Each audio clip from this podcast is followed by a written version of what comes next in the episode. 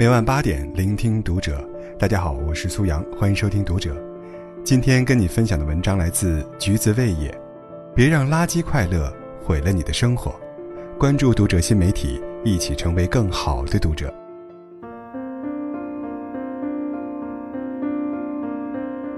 很多人都有过这样的时刻，本想刷一会儿手机就去睡觉或者读书，结果手指一动，划开手机就再也停不下来。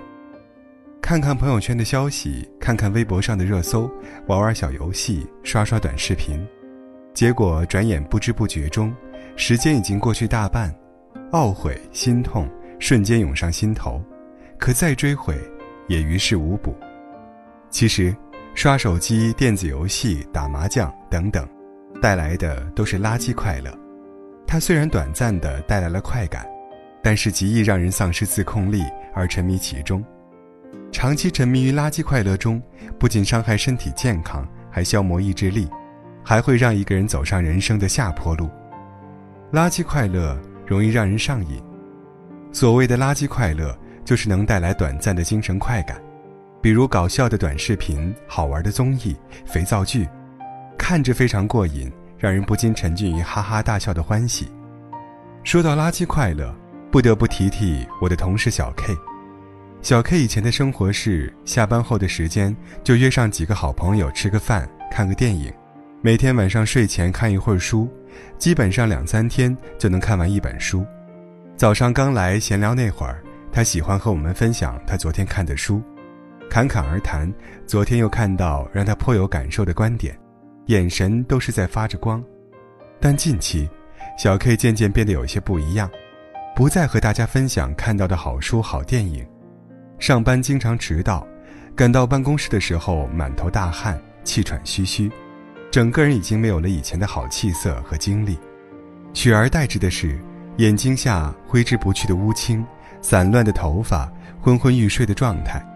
小 K 最近迷恋上一款小游戏，原本只想玩玩打发时间，却没想到开始了就停不下来，玩到通宵，第二天睡得起不来，迟到了大半天，午休时间、吃饭的等餐时间都在玩，甚至为这个游戏充了不少钱，买了一堆没什么用的皮肤。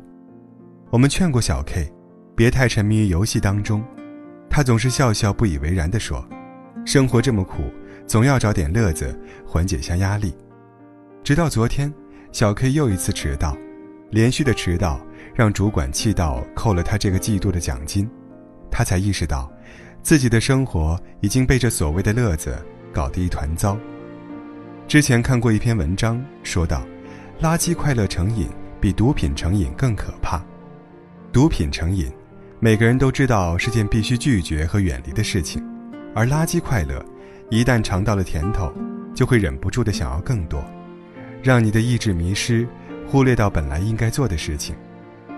他默不作声的让你慢慢成瘾，一层快乐的糖衣之下，也许会有刹那甜蜜的错觉，但久而久之，你就会尝到它带来的苦。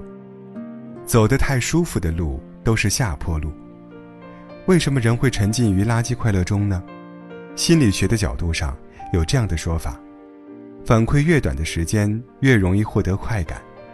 你玩一会儿游戏，马上就能获得爽感；看一个搞笑短视频，马上就能哈哈大笑。情绪带来的快感，让人忍不住上瘾。这么舒服的事情，谁愿意舍弃呢？反之，对于那些反馈模式比较长、获得快感的时间比较慢的事情，我们通常会觉得厌烦，难以坚持。比如，想要收获好身材。必须克服高热量美食的诱惑，再加之一次次挥汗如雨的运动，学习读书也是如此。一两个小时的学习，并不会让人直接成为学识渊博的人，它是通过日复一日的积累，在不知不觉中沉淀在看不见的气质谈吐之中。罗马不是一天建成的，那些我们所追求的美好，也不是唾手可得。我一直相信。走得太舒服的路都是下坡路。所谓的自由，不是想要什么就要什么。自由就像卢梭所说的：“无往不在枷锁中。”你想要得到什么，就要付出什么。你所热爱的东西，所沉沦的快乐，最终有可能会毁掉你自己。生于忧患，死于安乐。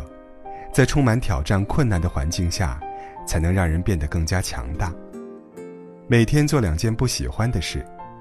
毛姆说过这样一句话：“为了使灵魂宁静，一个人每天要做两件不喜欢的事。想要变得更加自律，在人生路上走得更长更远，你就必须一次次的去突破自己。”在之前身临其境的节目中，韩雪的表现让我印象很深刻。年到三十五岁的她，保持着良好的身材，一身仙气，宛若少女般。更可贵的是，她说的一口流利的英语，配的音也是媲美专业水平。韩雪的自律在圈内是出了名的。据说有次收了工，何炅约她一同吃饭，韩雪一口拒绝：“何老师，我要回家写作业。”何老师心下一惊，他也是第一次遇到这样的推脱理由。而韩雪的的确确是回家写作业的。她每天七点半起床，三分钟洗漱，五分钟上妆，一天只吃两顿饭，晚上六点半以后不吃东西，睡前一小时充电时间。这样的作息习惯需要与美食惰性对抗。很多人坚持几天大概就崩溃了，韩雪却坚持了十几年。不仅如此，她每天还会花两到四个小时学习英语。手机里一千分钟的手机通话时间，有九百分钟是打给英语老师的。在片场拍戏休息的间隙，其他演员多半会玩手机打发时间，韩雪却是捧着电子书在安静的品读。学英语，保持十几年如一日的自律，都不是简单的事情。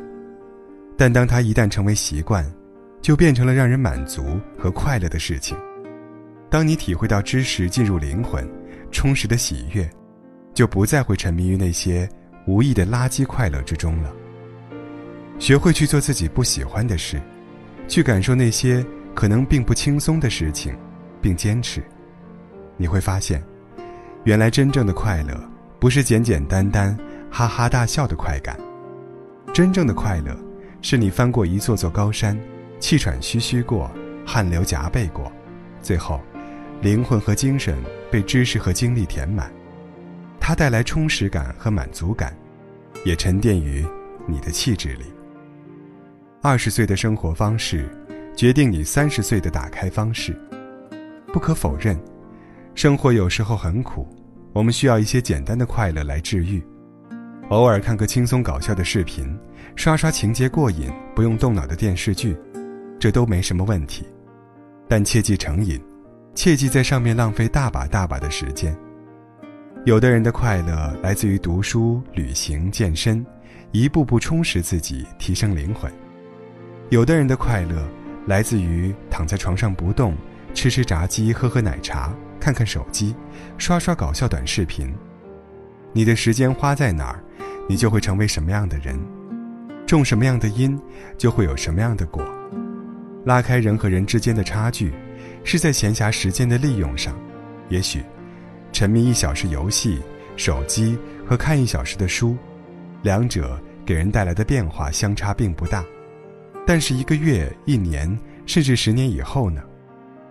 你给岁月什么，岁月自然就会回馈你什么。二十岁的生活方式，决定你三十岁的打开方式；三十岁的生活方式。同样也决定你四十岁的打开方式，所以，千万别仅仅只是满足昙花一现的快乐，别让垃圾快乐毁了你的生活。好好读书，好好健身，认真护肤，多选择一些有价值、有意义的事情。